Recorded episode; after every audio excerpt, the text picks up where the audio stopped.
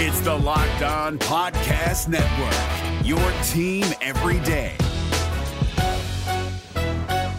This Locked On podcast is brought to you by Home Chef. Now that the novelty of the new year has dwindled down, how are your resolutions coming? One of mine was to order less takeout, cook more at home, but I'll be honest, I haven't been consistent. That is until I found Home Chef. Home Chef provides fresh ingredients and chef designed recipes conveniently delivered to your doorstep to simplify the cooking experience and without robbing you of the joy of putting a dish together yourself. I'm pescatarian and they cater to a variety of dietary needs. I had this super refreshing ginger sesame salmon, a beautiful trout dish, and a super comforting shrimp and vegetable orzo dish, all of which took me less than 30 minutes to put together. For a limited time right now, Home Chef is offering all of our listeners 18 free meals plus free shipping on your first box and free dessert for life at homechef.com slash locked on. That's homechef.com slash locked on for 18 free meals and free dessert for life. Homechef.com slash locked on must be an active subscriber to receive free dessert. Jackson Gatlin here, host of the Monday edition Locked On NBA podcast. Every Monday, I cover the three biggest stories in the NBA with the local experts from Locked On. It's an awesome recap of the weekend of the NBA and a look at what's ahead. Mark your calendars on Monday to join me for Locked On NBA podcast, available on YouTube and wherever you get your podcasts. I'm good with them going either way as long as we're playing our butts off.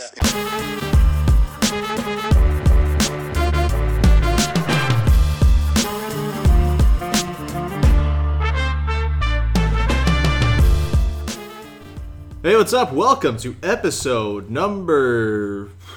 You put me on the spot. 678 of Locked On Raptors for the Wednesday, Tuesday. God, I have no idea what day it is. Tuesday, March the 10th. I'm your host, Sean Woodley of Raptors.com. You can find me on Twitter at Woodley Sean. Find the show at Locked On Raptors. We can find links to every single episode of the podcast. And of course, please make sure you're checking out the Locked On Podcast Network as we have team focused shows covering all 30 NBA teams, all 32 NFL teams, 30 of 31 MLB teams, or wait, there's 31 NHL teams. Yeah, that's what it is. 30 of 31 NHL, and there are 29 of 30 MLB teams, and we'll have those other ones covered soon, I'm sure. So please make sure you're subscribing, rating, reviewing. If you're a Toronto sports fan, make sure you're checking out Locked On Blue Jays with AJ Andrews, as well as Locked On Leafs with Mike DeStefano to uh, get the juice on those teams that are varying degrees of less fun than your Toronto Raptors. Uh, and the laugh you hear there on today's show is uh, the first in apartment guest of the podcast in a very long time. We used to have Will Lou come by my old house in Toronto once in a while, but since I moved to Hamilton, it's been uh, it's been a lonely road. So when he's in town, or when someone's in town, I have to rope them into coming to my house to make it seem like I have friends and company. Uh, joining me on the show is from Raptors Republic, Louis Zatzman. What's going on, buddy? Yo, let me tell you, dear listener, he moved to Hamilton for good reason. His apartment is absolutely off. Exposed brick, hardwood floors. This he lives in the lap of luxury. You're hearing uh, the echoey stylings of the tall ceilings Yeah, as well. Uh, so apologies if the audio is not awesome today, as we have to share a microphone, but that's okay. Uh, it's great to have you here, buddy, and uh, thanks for coming by to talk about one of the best wins of the season for the Raptors 101 92 over the fraud Utah Jazz last night in Utah, the final game of the road trip, moving to 4 and 1 on the road trip, moving to 46 and 18 on the season. Louis, we'll start it off the way we do all of these post game shows. What was your biggest takeaway from the Raptors' punking of the Utah Jazz? I don't know if this is my biggest takeaway. Well, the biggest takeaway. well, let's start with the big one. Serge Ibaka versus Rudy Gobert was. I I don't know if I've seen a center outplay another center to that extent ever. Yeah. And it's Ibaka outplaying, you know, a a, a, parent, an ostensible all star Mm-hmm. in Rudy Gobert. That was unbelievable. It was. I mean, it can't be encouraging if you're a Jazz fan and you're thinking about the playoffs and some of the teams that the Raptors have to face. Like Anthony Davis is basically a supercharged Serge Ibaka. Uh, Is he? I mean, Serge maybe. Ibaka light. Yeah, exactly. He's a dollar store Serge Ibaka, much less handsome for sure. Can't shoot threes. No, he can't. Um, but man, Serge Ibaka can. He was five of seven from deep last night. He just, I mean, they they pulled Gobert away from the basket. When they didn't pull him away from the basket and Ibaka was under the basket, it didn't seem to matter. Yeah. It was, you know, I think in past matchups with the Jazz, as you would expect because of Rudy Gobert, the Raptors have as most teams do, kind of been very aware of Gobert and have kind of, I think, maybe shied away a little bit from just being overly aggressive. I think we saw this uh, against the Bucks as well, right? When you have like Brook Lopez there and you see the numbers that he has at the rim, you obviously are going to think about those things before you drive and make your forays into the paint. And it didn't seem like they were worried about that at all last night, and it ruled. And when Portland was in Toronto, the same thing happened with Hassan Whiteside. I don't mm-hmm. know how many blocks he got, mm-hmm. but he, he changed the game defensively. Mm-hmm. I mean, Toronto has had a problem in the past with gigantic centers who can block anything you throw up there. You you mentioned Brook Lopez, Anthony Davis did the same when LA when they played LA. Um, and yet Rudy Gobert just did none of that. Yeah. He may as well have not been on the floor defensively. It was wild. Yeah, I think a thing they really did well was they funneled the offense through Pascal quite a bit in the post, and doing so, like they really spaced Serge really well, I thought, and like they would have Serge kind of hang out around the nail, and then whenever Gobert would come down to double, know, instantly it was like going to Serge, and then they were either getting something easy out of it, or it was Serge kicking out and they were swinging it around. Um, and then obviously when he's standing on the perimeter, you're never going to have Gobert go out there, and it seemed like the Jazz didn't really take advantage enough of the fact that Patrick McCaw played 42 minutes in this game or something like that. No, that was the night before, wasn't it? No, it was last night. He played 42 minutes last night, and it was like. Why didn't you just stick Gobert on him, right? It, like it Yeah. just seemed like maybe that's too much of like a playoffy adjustment or something. Yeah, it just seemed like why wouldn't they do that when when Ibaka's stretching him out so much? They went zone a couple times, I Yeah. think, throughout the game, but for the most part, they played it straight up, just like position by position, and it did not work at all. I think what the reason why Toronto tore it apart, whether it was zone or man, was not only was Ibaka phenomenal, he shot five of seven from deep. His pump and go game was amazing. He got mm-hmm. everyone to. It's like Valanciunas pump fake. Yeah. Everyone bit. His driving was great. His passing was on point. He had a couple really sharp reads to the corner. But Siakam's passing from the post and on the drive, Yeah. I think, really unlocked Ibaka. It gave him that extra half step to be able to get the defense moving. It got people rotating. He was dominant in the post. Um, his counters against Royce O'Neal were just breathtaking. and so, you know, we, we talk about Ibaka dominating Gobert, but it's all interlocked, of Yeah. course. And Siakam giving it up early and on time was a huge part in Ibaka being able to get advantageous, you know, positions. I'm not sure if uh, Podcast Network David Locke is listening. Uh, Podcast Network head honcho David Locke, that is, is listening.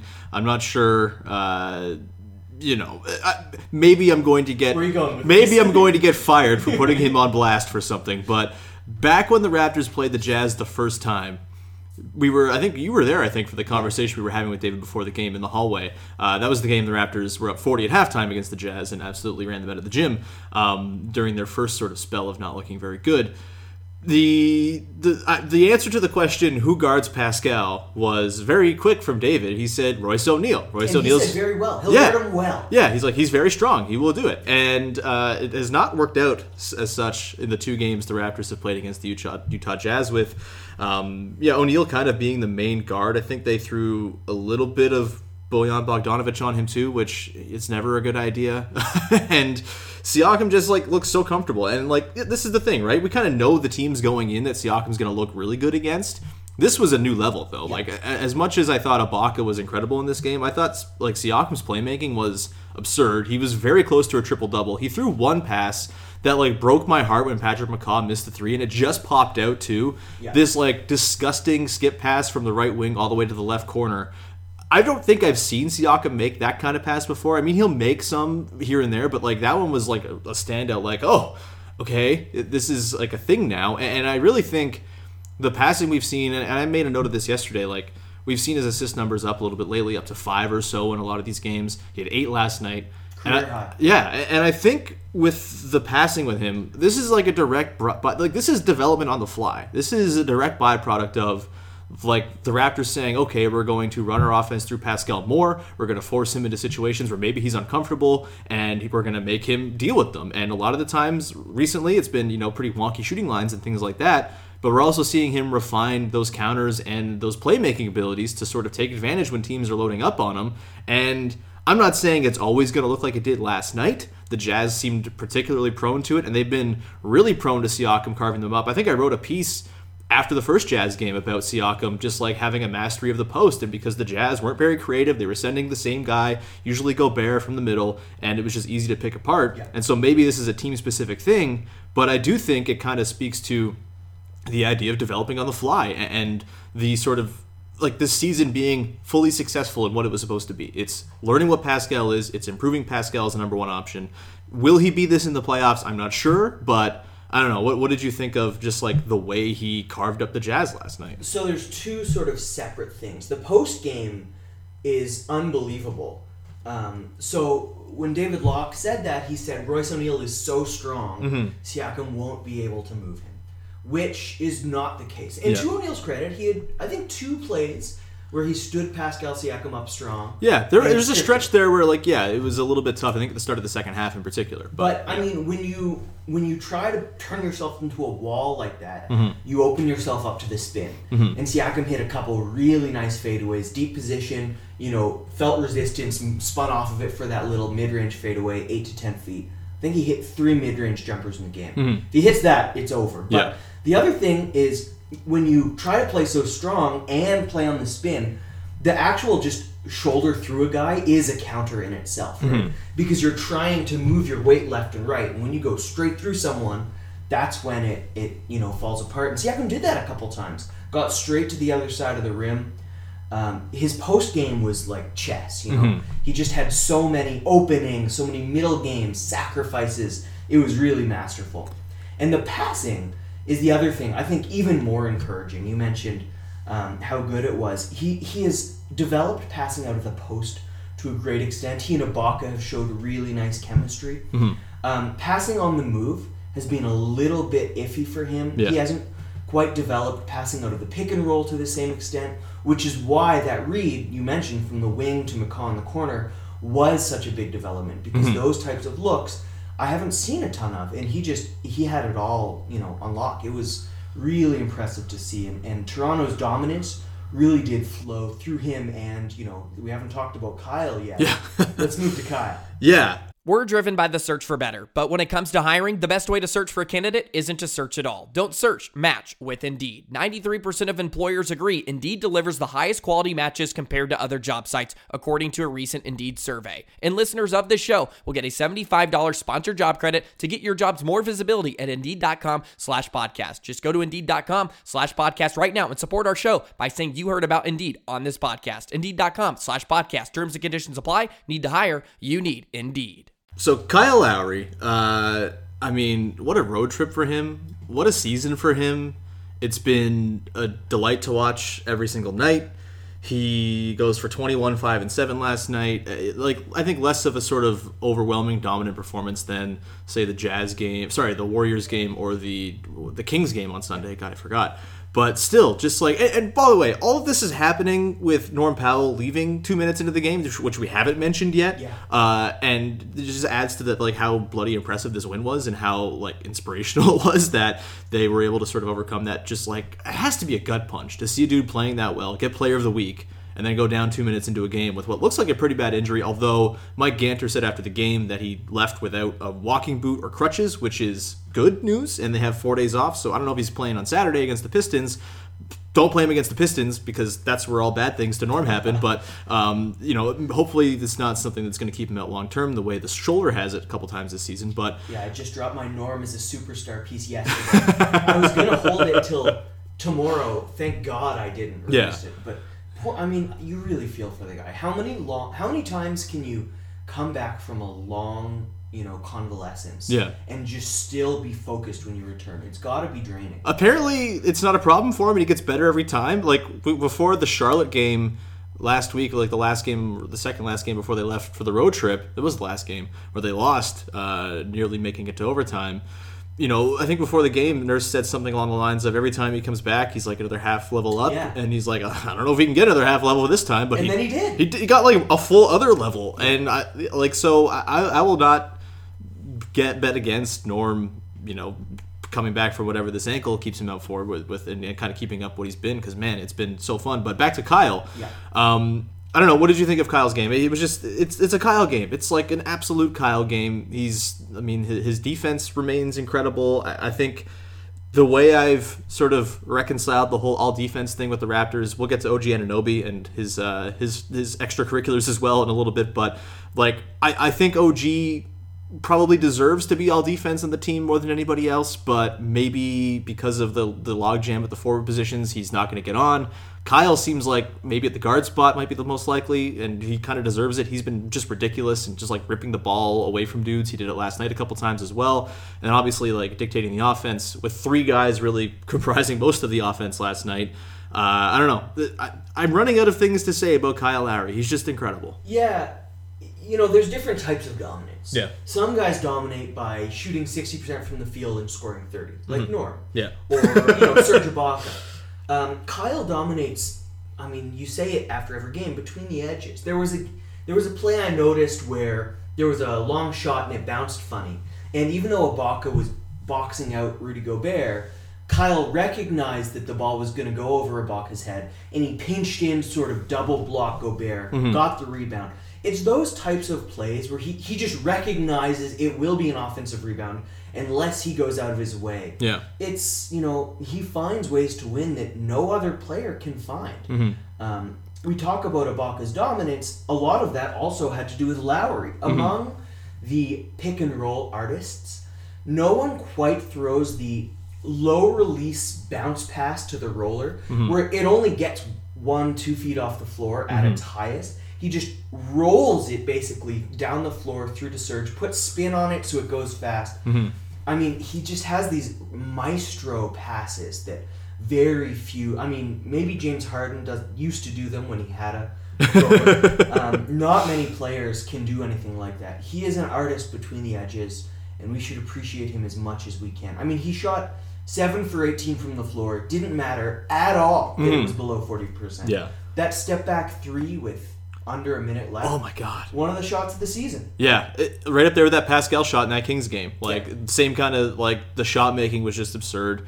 Um, so this is a loaded question because there obviously have been a lot. Love it. But is this your favorite Kyle season? I feel like there might be better seasons like statistically. I think 2016-17 before he got hurt, he was one of the, you know, seven or eight best players in the league probably. This season, I'm not sure, sure you could say that. Maybe you could. I don't know. Like I think it was Bill Simmons on his podcast with Zach Lowe was saying like Lowry should be like a top six MVP candidate just because of his like. It, it was really nice hearing Bill Simmons just have like a Kyle Lowry loving. I'm not gonna lie, it was great, and I'm enjoying that this season Kyle's doing all this and actually getting the recognition for it. It, it rules, but uh, like.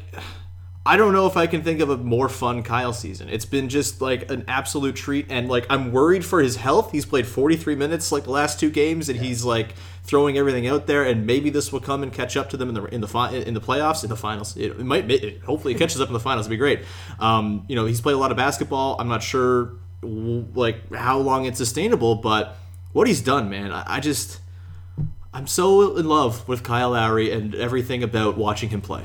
I think it has to be the most fun Kyle season, but in in that the rising tide lifts all boats, it's the most fun Raptors season. Yeah. Um, uh, you know, there there are six or seven players having their best seasons of all time as Yeah. a Raptor this year, and Lowry's not one of them. If you include him, it goes up by one. Yeah. He just every single player has been so impressive, so um, focused, and this Jazz game was the perfect microcosm of the season. Mm-hmm. It starts out within 95 seconds. Powell and OG collide. You think they're both going to leave the game. OG later on gets hurt. Mm-hmm. Seems like he hurt his foot. Um, it looks like it's just a disaster of a game. McCaw and Hollis Jefferson share the floor, which is never a great sign. The Jazz come back in the second quarter, and it just looks like it's going to be a, a bad game. People get injured. Raptors lose. Mm-hmm. You know, Last game of the road trip, whatever. It's yeah, fine. whatever. Yeah. And then, you know, the end of the second, they put it together when the starters come back in. The third, they make a huge run with the starters, and then Nick Nurse mixes up the rotations, limits the McCaw Hollis Jefferson minutes together. Mm-hmm. Separately, they still play, and they're they're they're quite good when they're separate usually. Mm-hmm. And the Raptors pull out this unbelievable win. I mean. It looks like it won't be fun in the game or in the season, you know, Kawhi leaves. Yeah. And then it ends up being just um, devilishly wonderful. Yeah, like I, you can kind of get the sense with this team too when a game is going to be like that. Like I think I tweeted like three minutes after. I think like like three minutes after the injury went down, like Kyle seemed to kind of like take it over for a second and was like, oh, okay, Kyle's driving the bus in this game and no one is going to stop him or take the wheel away from him. And I, I was like, hmm, I, I, very there, there's a very good chance here that something special is going to happen. It kind of felt like that Lakers game a little bit, right? Where it was like you know this sort of building like inspiration that seemed to be ready to- to explode at some point, and like that's the beauty of this team is when you can pick up on that happening and then they full on like like they pull through with it. It just it's. I don't know, man. I, this has been, I think, Carter Rodriguez, friend of the show um, from the the Chase Down podcast, uh, sort of asked the question to Raptors fans last night, like, is this the most, is this more fun than last year? And, and look, nothing's ever going to top the playoff run because of all the moments that came in that, and just the the crazy, you know, the ups and downs and the winning of the actual title and seeing everything kind of coordinated and everything, but last year's regular season was stressful and there was a lot of sort of what ifs about it and there, it was not cohesive and there was oh like there was the whole load management thing that people got mad about for some reason and it was just like a really I don't want to say it was not fun because there was a lot of fun elements to it. The whole will he won't he thing, while it was stressful, was also a thing that kind of enriched the season a little bit and made it fun to sort of follow and you know put, dissect every single Kawhi word. But this season, there's no expectation. The the injuries have even added to the lack of expectation, and the fact that they're just like blowing it out of the water every single night is it's just it's been. I, I'm never gonna forget this season. It's like some of the wins this year are like all time Raptors wins. I I'm just I can't say enough about this team, man. They're just they're undeniably one of the greatest stories of the last five years in the NBA. Like that's that's what it is. We set out to slander Rudy Gobert. Yeah, it's it's too hard. I can't be pu- can't punching people when I'm so yeah. happy myself. All we've done is just talk about how wonderful the Raptors are. It's you know truly. uh, We set out to be pessimistic towards us and towards others. Ended up optimistic. What a wonderful life lesson. I know. Uh, I can't even be mad about Rudy Gobert, Go- Rudy Gobert being mad about getting ejected. Like he probably shouldn't have been ejected. like fair enough. OG like was swinging elbows Yeah. and like I thought Rudy Gobert should have gotten a tech at some point Yeah. when he was having his little temper tantrums after not getting the, the foul calls he wanted. Um, and that was a whole other thing. But that was a very OG created thing, I think. And it, it was very funny to me. My favorite part of the whole thing was OG just like assuming he was being ejected. He was like, "I'm out, right? Yeah, I'm gone. Yeah, okay, I'm gone." This way, that way. Yeah. Which is the door? And then Gobert almost like sort of going back to the floor as though he was like trying to just he was in full denial that he had been ejected. And then when the refs were trying to explain it to him, it was like, "Hmm, oh, only speak French. Sorry, what? Uh, I don't know what you're saying to me." And yeah. and so you know th- that was a funny little thing and you know I, I can't be mad at rudy gobert whatever he had a, a very sort of you know like he had a very hateable game. He was like throwing his body around. He seemed to knock up Serge a little bit uh, and i'm hoping Serge's knee is okay because it seemed like he was kind of fighting through some stuff late in that game. Um, and kudos to him for sticking it out but i really can't be mad about any of what went down with rudy gobert because he's the one with the team that lost in a very embarrassing fashion. It's like the Mad Men scene, you know, where, where Pete Campbell says, you know, you disgust me, and uh, and Don Draper says, you know, I don't think about you at all. yeah Right? The Jazz just don't register. yeah Um, and that was, you know, that was an OG Anunoby instigated event. but if you take Rudy Gobert's game in totality, it was kind of pathetic. Yeah. It was a childish performance, both physically and emotionally. All Yeah. the tantrums, the jumping up and down, the holding his head in frustration. Yeah. And I know it's, you know, um, uh, ironic that I say that because Kyle Lowry is certainly known to be demonstrative, but Lowry wins. Yeah. Lowry does that and scores 30 Yeah. and wins. and is usually right And is right. Rudy Gobert did not win, did not play a good game, and really let it get to him. yeah You know, if you back up your behavior with your game, then it's acceptable. Like Chris Paul. Yeah. You know, you hate him, but damn, you respect him. I, I couldn't possibly hate Chris Paul. He's beautiful. He's Kyle Lowry incarnate. Exactly. It's wonderful. And it's so hard to respect that performance from Gobert because, you know, it was truly, they were in his head. OG Mm-hmm. was in his head. The Raptors used to be the team where people get in their heads. Yeah. And now they get in opponents' heads. The NBA playoffs are right around the corner, and Locked On NBA is here daily to keep you caught up with all the late season drama. Every Monday, Jackson Gatlin rounds up the three biggest stories around the league, helping to break down the NBA playoffs. Mark your calendars to listen to Locked On NBA every Monday to be up to date.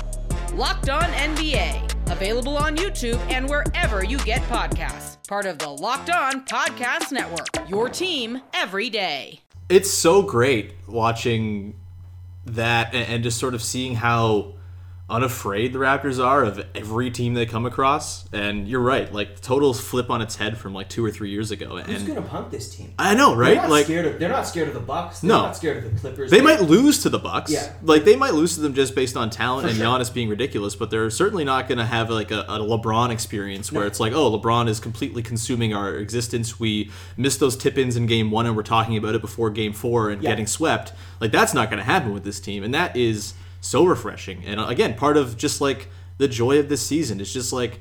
They're a bunch of motherfuckers, man, in the best possible way, and they're just like hardened by the title run, and it's just made them uh, impossibly, impossibly likable. Um, any last thoughts on this game? We should probably talk about the bench a little bit. Um, Terrence Davis once again gets one shift. He doesn't perform very well and gets benched for the rest of the night. Uh, not great for the Terrence Davis should be the eighth guy in the playoffs faction of Raptors Internet, which I'm probably part of it's not looking good for him right now. Um, hopefully, coming home, some home cooking can kind of help him get back on track. But Matt Thomas and Rondae Hollis Jefferson in particular, we, we talked to Pat, Pat McCaw a little bit. I mean, Pat McCaw is Pat McCaw, whatever. Um, but Rondae Hollis Jefferson last night, A had like the most entertaining possession in the history of basketball when he missed his own shot like four times, got his own rebound a couple times, and then somehow walked into a bucket despite having the ball in his hands for like 38 consecutive seconds. missed two uncontested layups. Yeah. got both rebounds, and he wasn't even happy or mad after. He was just confused walking down the Yeah. floor, like, "What did I do?" Truly delightful stuff. Um, they had a lot of Rondae with the ball in his hands. I, I, not great, but I guess it's kind of their way of keeping space on the floor. Uh, For a I'm- minute, he must lead the team in touches. It's Yeah. crazy. It's they really abandoned all of that makes them the Raptors when he's out there. Every And time he's in, he's like he demands the ball in the block. They give it to him and just Yeah. don't run an action for it. It's yeah, quite weird. just like okay, let chaos happen. We'll Yeah. see. Maybe the ball will go in at some point. entropy. Yeah. um, but then Matt Thomas, we should probably talk about him a little bit. He's been in the doghouse lately. I have not particularly enjoyed his work lately. He's been tentative. He's been almost scared to shoot. He's gotten his three blocked a couple times because I think he's kind of second guessed himself Yeah. before shooting. Not so last night. I think the fact that he only hit one three last night, only attempted two of his seven shots was kind of refreshing. It didn't feel like all of his offense was based on threes. He was doing the thing where he runs off the line and hitting those little sort of leaning jumpers. He cut a couple times beautifully, missed one layup from Kyle, but uh, had a couple nice cuts. The great chemistry with Kyle Lowry, and sh- shocking, Kyle Lowry making a bench guy look good. Um, as I mentioned last night, Kyle Lowry's entire career is in the interest of making remembering some guys in Yeah. 10 years a fun experience for Raptors fans. Uh, Matt Thomas will be one of those guys I'm sure you remember because of Kyle Lowry. Um, what did you think of Thomas? Do you think he like moved up in your power rankings of bench guys with one night? It, it really does feel like night to night. It's just like a constantly moving wheel of trust with those guys that Yeah. are making up like 8 through 12. I don't think he should necessarily have. A, I don't think the team should have a different perspective of his role. Um, but just Terrence and, and Chris Boucher as well did not have it going. Little concerning that Terrence Davis is the slump has been the longest of his young career. Um, he's definitely played like a rookie. Last night was not a good game from him. Um, and five and a half minutes, you know, not so big a deal. The team lost it by 15 points, not great. You can move past five and a half minutes and try someone else. And they moved to Matt Thomas. He was next up, and he really performed. The team will always have someone who can pick up that slack. Mm-hmm. And so, as you say, you know, it wasn't just the threes. He took a lot of one dribble pull ups. He was great at those. Couple cuts. It, the possession where he got into the paint, waited, waited, waited, jumped, hung, lefty layup was was the most impressive of Yeah. the game for him. His rebounding has been refreshing. It's ridiculous. like, yeah, he finds ways to contribute beyond shooting, which is Yeah. clearly he knows what his reputation is. Mm-hmm. He knows it's not enough to get him on the NBA court, and he has to find other ways to contribute. And he's good at that. Yeah, he had one rebound last night that was Terry Ross esque, just like flying in from nowhere. Yeah. It wasn't terribly contested, but it was a big, look fancy good. looking one. And he had sort of a clinching one late in the game, too, where it wasn't really a traditional go up, box out, get the rebound. It was like a fight for the loose ball that he ended up coming up with, too. Um, he's He's been great on the rebounding side of things. It's been shocking, but it's been really fun. I think Matt Thomas is firmly on the JJ Redick trajectory, and I know it's kind of an easy comparison. Yeah. But it's also the most obvious one. Yeah. Just because JJ Redick was not good enough to just be a shooter. Yeah. He became a very good team defender. Um, not quite as great a rebounder, but you know, really good at the one dribble shooting.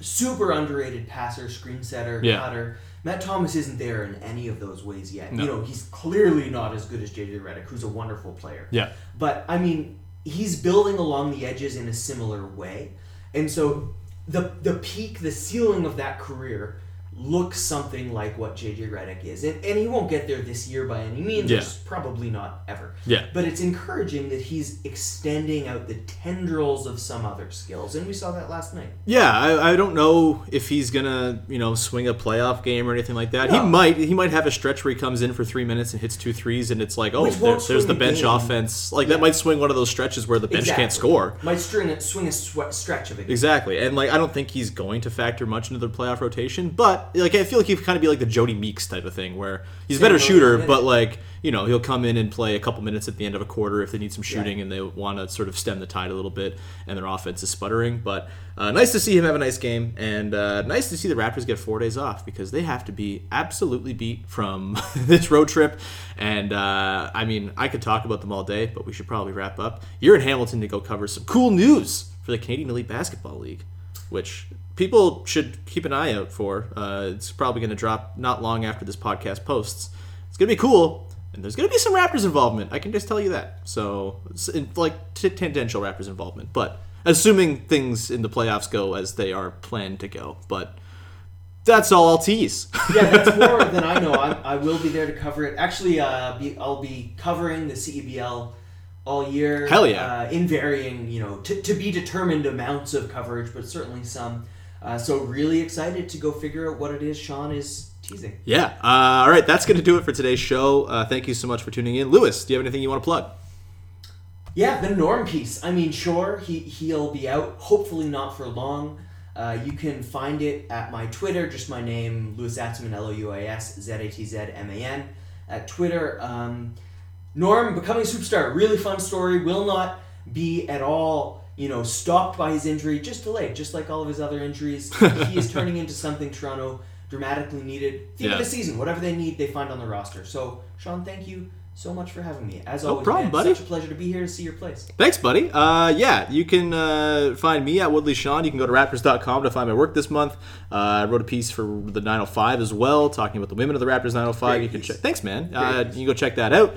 Uh, also, my John Thomas piece, where I spoke to former Raptors journeyman Big John Thomas uh, about his time with Toronto and how he was my first basketball love. You can go find that. Uh, and lots of good stuff coming over the next couple weeks as well. Some extremely Sean shit, too, so keep an eye out. Uh, and uh, that's going to do it. Thank you so much for tuning in. Please make sure now to tell your smart device to go listen to Locked On Leafs to hear about that tire fire of a team. And uh, we will talk to you next time with another episode of Locked On Raptors.